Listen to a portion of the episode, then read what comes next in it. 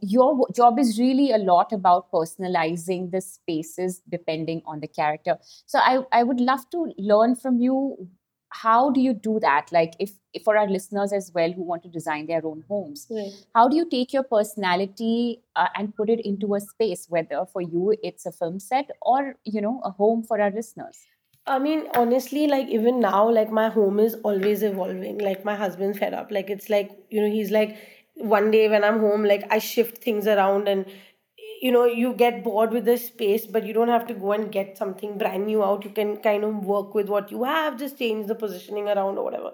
I think uh, when you design a space for yourself, not, not everybody knows what their style is because it's it's a, an ambiguous sort of thing right like right now there are all these terms and it's like oh there's contemporary and chic and boho and whatever it's i don't know if that it's right to sort of put things into like a box.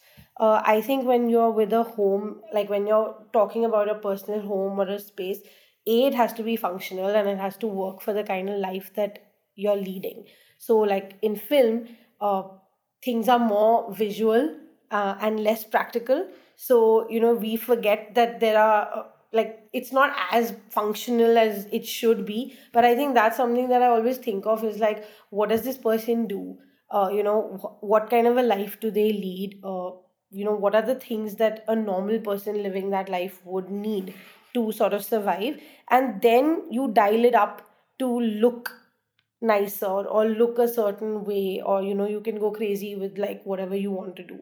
But i think characters it's these are all very ambiguous sort of terms you know what i mean? Like so it's almost like whatever we want that person to be is what that person becomes. So it's like between the director and us like we use like a character sketch and we do whatever we want. But when you're doing a home i think that's what it is. It should start with function and then you should just look at stuff and then you'll arrive at a point where you're like i love this and then you sort of make it your own. Whether you're painting or you're picking up a piece of art or you're choosing furniture or you know you're doing colors and color palette i think the best thing to do is to just make a massive mood board and like uh, you know swatches collect pictures collect like whatever inspires you before you start making interior designing a room.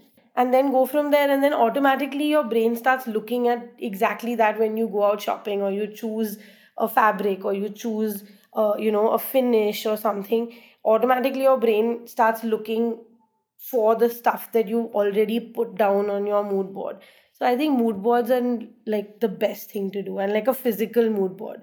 It's not like right now everybody just puts it on their laptops or whatever. I think it's amazing when you start doing physical mood boards where you just have swatches and you've got pictures that you've pulled out of places or even if you print out a reference so that's that's how i normally do it. And then things just make sense from there